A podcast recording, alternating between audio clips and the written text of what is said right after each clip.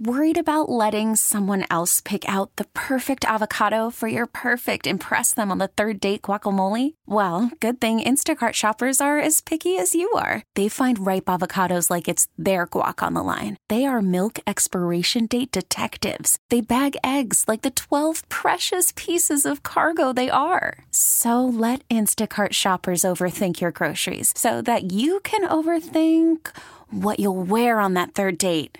Download the Instacart app to get free delivery on your first three orders while supplies last. Minimum $10 per order, additional term supply.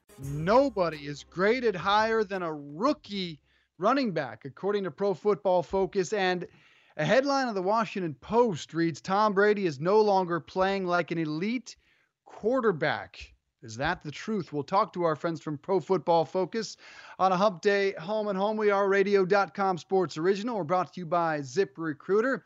The smartest way to hire. Check them out, ziprecruiter.com slash enter. Let's talk about all the grades from the week that was in the NFL and the weekend ahead with our friend Sam Monson from Pro Football Focus. 10 bucks a month. Check them out, pff.com. Sam, good to talk to you. Dave Briggs and Ross Tucker. Um, a headline in the Washington Post reads Tom Brady no longer playing like an elite quarterback. It's by Neil Greenberg. He cites a declining completion percentage, 14 incompletions in the first half, and the first game in which Tom Brady ever started and finished in which he didn't lead his team in touchdown passes. What are you seeing from Tom? Is he elite? Yeah, I mean, he didn't play well this past week. I don't think that's uh, a shock or that's anything controversial. He, he he didn't have a good game at all. But look at the supporting cast around him this season. The offensive line has massively declined. They've been playing Marshall Newhouse at left tackle for most of the year. They've also lost David Andrews at center. That's been a step back in in, in quality there. Right guard Shaq Mason was an all pro a year ago. He's not playing at that kind of level again this year, or at least hasn't been until the past couple of weeks. So the offensive line is dramatically worse. And, you know, my buddy here at PFF, Steve Palazzolo, said they might have the slowest receiving corps in all of football. Um, they don't have a single wide receiver with a grade that puts them inside the top 40 in PFF grades. So you know, Brady is dealing with one of the worst supporting casts of his career, or at least the worst for a long, long time until some of those early Patriots years. And yet he still has a PFF grade inside the top 10. So, look, I, I've, I've written that article before. I, I started uh, writing Tom Brady's eulogy saying he was declining back in 2014. But I think it's probably a little too early to say. We, he's not playing at his very best right now, but the entire offense – is far from where where it's been in the past. Sam, this week they are taking on the Dallas Cowboys. And I wrote an article this week that I wanted to get your reaction to, which is very simply why aren't the Dallas Cowboys better? I mean, I'm watching them Sunday, messing with the Lions, barely beating the Lions and Jeff Driskel. I feel like they're good in most places. I feel like they're really good a lot of places. Dak's at an MVP level. Why are they still just slightly above average? Yeah, it's a great question because I agree with you. I think there's a lot of talent on this team and they grade well in most areas as well. They just seem to be finding ways of, you know, letting the odd play here or there come back to haunt them. And yeah, I think you can nitpick and you can point to certain areas that aren't as strong as they've been in the past. Um, you know, again, you can look at the tight end position is not a strength for them, even with Jason Witten coming back. You can say the linebackers aren't as good as they've been in the past couple of seasons. You know, Jaylon Smith and Leighton Vander Esch were on fire a season ago. They're not playing as well this year. But realistically, both sides of the ball are grading well in pretty much all facets. They just seem to be finding ways of – single plays here and there, um, catching up with them and, and causing games to be either closer than they should be or causing losses that they shouldn't have. And you know, ultimately, that's the problem with with football, or the, the problem or the or the strength to it, depending on how you look at it, is that this is a game where single plays change outcomes, and single plays bouncing here or there can completely change the narrative on teams. I think, unfortunately, Dallas has just seen a bunch of those things go the other way. Surprise to me checking your running back grades and continuing to look down, down, down, down, down, and find Ezekiel Elliott at number 18 behind Gus Edwards. What is the tape showing you about the way Zeke has played this season? Could the holdout have impacted that? Yeah, I mean, forget behind Gus Edwards, behind Tony Pollard, his backup. Yeah, they paid Zeke Elliott the ninety million dollar contract, but Tony Pollard is the guy that's grading better and you know has better production given the opportunities he's got. Um, look, I, I think Zeke Elliott is a talented running back. He's one of the most complete running backs in the NFL. He does everything well.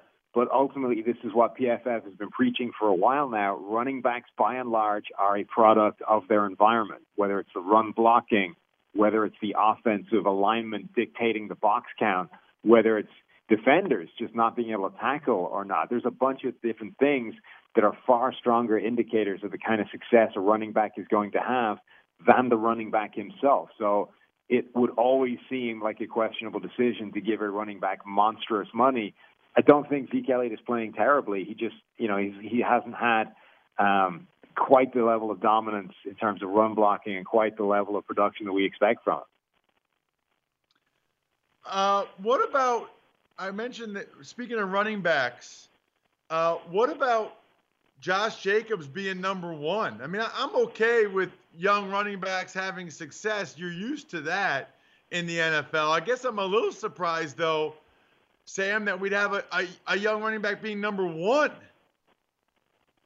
Yeah, and, and now you're kind of going to make me contradict almost everything I just said because as much as overall and you know by and large running backs are a product of their environment, they can buck that and they can um, overcome some of those deficiencies sometimes, and that's where you start to see guys grade really well because you know we're trying to grade what the running back actually does does, not just how good his blocking was, and therefore what kind of production he had. So you know Josh Jacobs has almost a thousand yards already, but he's averaging three and a half or 3.6 yards per carry after contact. He's broken the most tackles of any running back in the NFL, five more than anybody else on the ground. 54 of them so far on less than 200 carries. Everybody thinks that that Raiders offensive line is playing extremely well because the offense is cooking, because Derek Carr looks good, because Josh Jacobs looks good. But honestly, they're they're being protected a reasonable amount by the offensive system. Derek Carr is getting the ball out of his hands quickly, and Josh Jacobs is manufacturing a ton of his own yardage, and that's why his grade is so good. You would like to see a little bit more from him in the passing game, and from his college tape. I think there's more to come. I think he was an exceptional uh, receiving talent at Alabama. So I think the ceiling is even higher than we've seen from him so far. But he's been spectacular when the ball has been in his hands. Starting to make the Khalil Mack trade look a little bit better. Talking to Sam Monson, Pro Football Focus. Use the code QB25. That'll get you 25% off your elite subscription today. That is QB25.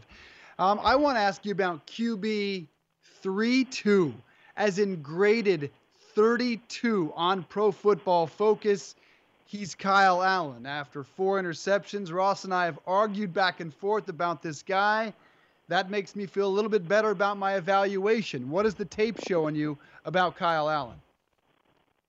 Yeah, I think the the thing with Kyle Allen is we haven't really seen him play as well as he did the very first game he started back against the Arizona Cardinals. He was pretty spectacular that day. He showed the kind of uh, impact that this or the kind of offense this team can be when they have a quarterback sitting back there healthy and accurately delivering the football. And you know, he's done that this season, but he's been making a lot more mistakes and a lot of the times the big plays have been coming on the back of a lot of bad. So I think we've seen that he can be an accurate quarterback. He can deliver the ball where it needs to go, but he has been climbing ever higher on the list of turnover worthy plays in PFF systems. So those are the lowest graded plays in PFF system. They're essentially saying that whether or not the ball was caught by a defender, this is a play that could and should have been picked off or a fumble that could and should have been lost. Um, and we're downgrading those plays. So right now, Kyle Allen is fourth in the NFL in terms of turnover worthy plays. And of course, he didn't start the beginning of the year. Only Jameis Winston, Daniel Jones, and now Philip Rivers have more turnover worthy plays than Kyle Allen this season. So ultimately we're just seeing a guy who's made too many mistakes to be grading that highly, even if the big plays do exist and the, the high end stuff does look good. What about Dwayne Haskins? I know it's still a small sample size, Sam, but what are the early returns? I mean, the thing with Haskins is it's not so much the mistakes he's making, it's the lack of positive plays. You know, Haskins looks relatively paralyzed in terms of playing at this level. We're just not seeing him, um, you know, make the kind of plays that he needs to, to make to, to have an offense functional. And, you know, you see that with some young quarterbacks sometimes that whether it's the game being too fast for them, as the old cliche goes, or whether they just are not fully comfortable with everything with, that they're dealing with in the offense, he is yet to cut loose and really start making some of those big plays. So, you know, he's actually hasn't made that many uh, bad mistakes. He hasn't put the ball in harm's way a lot, but he hasn't yet made what we call a big time throw, one of our highest graded plays. Um, he doesn't have any of those yet. So he's got a couple of touchdowns, but he basically just is not putting the ball in harm's way at all. He's he's really executing this sort of hyper conservative, you know, Alex Smith style of offense where you know, at the very most he's being a game manager right now, and I don't know if he's even getting as far as high as that. Your uh, number two ranked quarterback graded this uh, season has been Lamar Jackson, barely behind Russell Wilson. He's getting a lot of attention and for good reason, very much in the MVP discussion. But what about that Ravens defense? How high are they graded? Are they getting enough attention for the way they have turned around this season for the Ravens? Yeah, I think that's that's one of the stories of this Baltimore team is they may be the best team in football right now because everything has turned the corner. Um, the defense started the year and they didn't look that great, but all of those guys in the secondary have got back healthy. Earl Thomas has, has bedded in after a while playing there, and suddenly they're creating turnovers. And they built they built a defense in an interesting way because most people start with the pass rush and then they try and add the secondary and the coverage to the back end. The Ravens went the other way and they built the secondary with playmakers and with guys that can change games and create turnovers, and they still really don't have any kind of pass rush. Um, you know, Matthew Judon is basically the only guy there that is getting any kind of consistent pressure, and even he is not exactly lighting the world on fire. Um, I think he's um, still got a relatively low amount of total pressures, but they've built a defense that will make it extremely difficult for you to pass the football,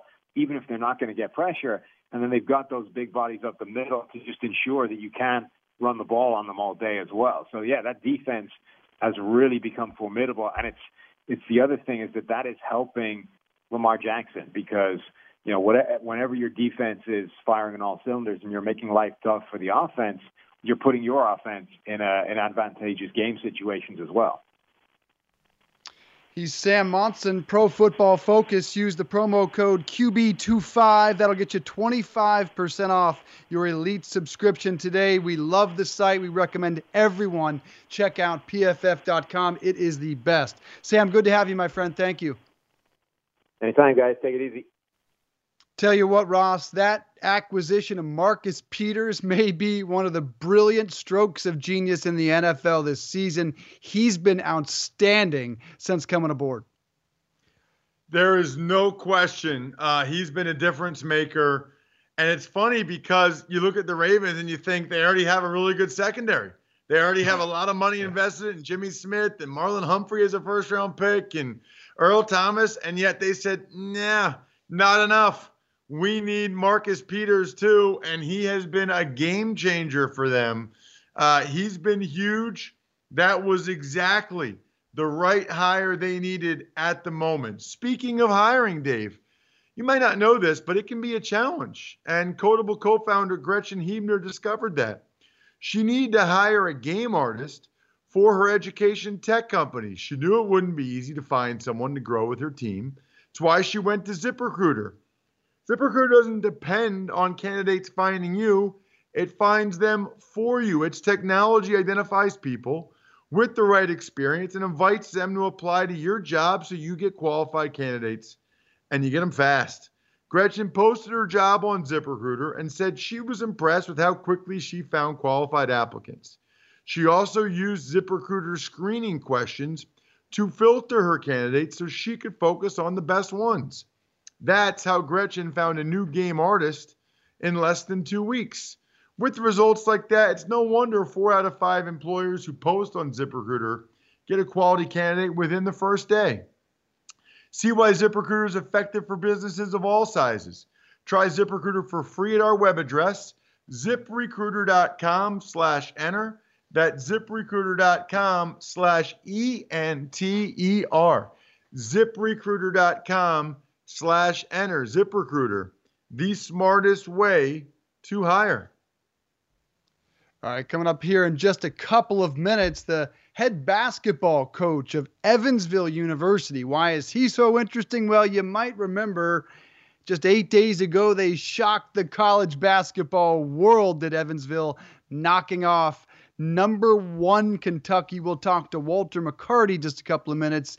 He won a national championship while playing for Kentucky in 1996 and played in the NBA during that malice at the palace. Perhaps he has some recollections on that. And speaking of college sports, Ross, one thing that got my attention was a story floated out there that the NFL might consider playing some pro football games in college football stadiums, most notably at Notre Dame and at Alabama.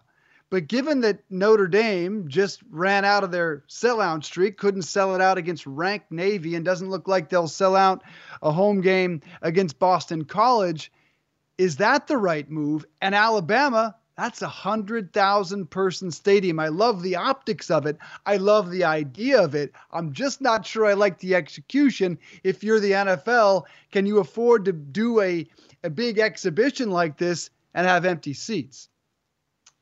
That's a good question. And uh, I think it depends on how many empty seats there would be. I do think that this is something the NFL can and should and will consider. Like, I got to tell you, if the Steelers played the Eagles at Penn State, Dave, and Penn State can see up to 110,000, it would be jam packed and it would be epic. I tell you, the only thing I'd rather see, and I like that idea, I want some games at Wrigley Field, at Fenway Park. Have the NFL teams play at those iconic baseball stadiums. I am all in for that. Back now to college basketball and the upset that rocked the college basketball world eight days ago. Evansville, a 25 point underdog to number one Kentucky at Rupp Arena. You got it. Purple Aces pull off the upset Let's talk to their head coach, Walter McCarty, who won a national championship with Kentucky in 1996. Coach, great to talk to you. Really appreciate the time. Has it worn off? Can you take us back to the moment you realized that upset was really happening? And how did it feel to celebrate with your boys? Well, first, thanks for having me, guys. Uh, it was awesome. It was really big for our program. And um, you know, it, started in preparation. Three or four days before practice, we thought we had a chance to go in there if we played um, together and, and, and connected. And uh, man, you know, when you get the lead in there, you just just look at the clock like clock, please run, run, run, run. and um, you know, after we got down to it, and we, we kind of stifled them a little bit. They, they they couldn't get what they wanted, and then we were we were doing a good job of taking advantage of some of the mismatches that we thought we had, and I thought I could call anything and we can move them around and get a shot that we wanted. And, you know, once we got down to three minutes, man, I knew we had it. I just said, guys, all you have to do is rebound the basketball. Just rebound the basketball and you're, and you're going to make history. And our guys really locked in. We were we were really engaged together. And I mean, it was fun. It was fun for our program. And, you know, playing at Kentucky, that hardly ever happens. So I just keep pinching myself, man, did, did we really do that? Because it never happens. And to be um, with the team to go in there and do that, man, is is is. I mean, I can't I can't put it into words. Walter, good to talk with you. I'm loving that beard, by the way, man. That is sweet. I got to get that at the bottom. I don't know how you get it at the bottom coming out, but that is that is awesome. I, I guess I want to start. Yeah, I mean, with your with your history at Kentucky, winning a national championship, coaching there, every everything that goes along with it. What were your emotions like before even the game just walking into Rupp as the opponent. What was that like? It was crazy, man. I I I, I was just starting to feel like real giddy inside, a lot of energy, like I was getting ready to play, which thank God I didn't have to play. But you know, all those emotions come back. I'm just thinking about all the the good memories inside there, and coming to um, to Rupp Arena and waiting for our games, just sitting in the stands and just you know goofing around with your teammates. Man, it was just it was just awesome being back in there and seeing a lot of people, seeing former teammates. Just it was it's just awesome, man. It's just unexplainable. It's something that that's just it's just still surreal. So you know, I know Kentucky basketball fans can be pretty crazy. I'm wondering, did you get any negative reaction after the game or after the win? Like any any of Big Blue Nation saying, Walter, how could you do this to us after everything we've been through? How could you do this to us? Not one, man. Everybody was really gracious and they complimented us. And they said, if we had to lose to somebody, we're glad it's you, um, somebody who's been a part of this program. So they were really gracious. I mean, they were saying, great job and giving me hugs after the game. These are Kentucky fans, and um, it was just unreal. I mean, they really were. And I know Kentucky fans. Kentucky fans can be really crazy and like and difficult sometimes, but they were man, they were so gracious, and um, um, I just really appreciate them because I I think uh, being there so long and and my history there, they really appreciated that, and um, that had I think that had a lot to do with it. Talking to Walter McCarty, the head coach of the Evansville uh, Purple Aces, pulled off the upset of the basketball season. 25 point underdogs. They beat number one Kentucky at Rupp Arena. Of course, you, I would imagine, were living your dream before you even stepped into that arena. What's it like being from Evansville and being the head coach there as well? It's great, man. I think it's something that's really brought our community to get uh, community together. Uh, really rallied our, rallied our fans to, to come back and support this university. But just just being home and driving to the arena, just every place I go, I'm like, man, this is that's that's a part of me. I grew up here. I went to this church. I went to this elementary school. I know this. It's just it just it feels like home, and um, just to be able to be um, a leader of this program and be in this community says a lot for um, for this city and what we're trying to accomplish. And it just feels really good to do something special like that and and to be in this position um, in the place I grew up and the place I care so much about. You know, Walter, you're probably like me after having played for a while. I look at things so differently now. And like for your kids, those Evansville players on the 2019 2020 team, they will remember that and they will have that for the rest of their lives. They will talk about that night. They'll tell their kids, their grandkids. What was it like for you afterwards to see their faces? and know how much this will end up meaning over the course of their life? It was awesome, man. It, it really was. These these kids work so hard. I got a great group of kids. I, I've been fortunate, a great group of kids that they really get it, and just to know they're going to have that experience for the rest of their lives and tell their kids, and just um, we've got them all the newspapers and we framed them all off all the players. Man, it's just something really special. I'm just elated and just glad just to be a part of it and to be a part of it with them to be able to experience something like that. So um, these kids have been working really hard and they really deserve a night like that. Walter, are you happy at the movement happening with the NCAA, the legislation out there in California? Do you believe that student athletes should be able to profit from their image, name, and likeness? You certainly could have, being a rock star at Kentucky, winning that national championship. Do college athletes deserve to, to make some money? I believe so. I haven't thought about it much, but I believe so. Um, there's a lot of money being made and profited off off these young people, and um, I think we just have to find the right way to do it and balance it out. Come up with a, a solution to do that. I see nothing wrong with it.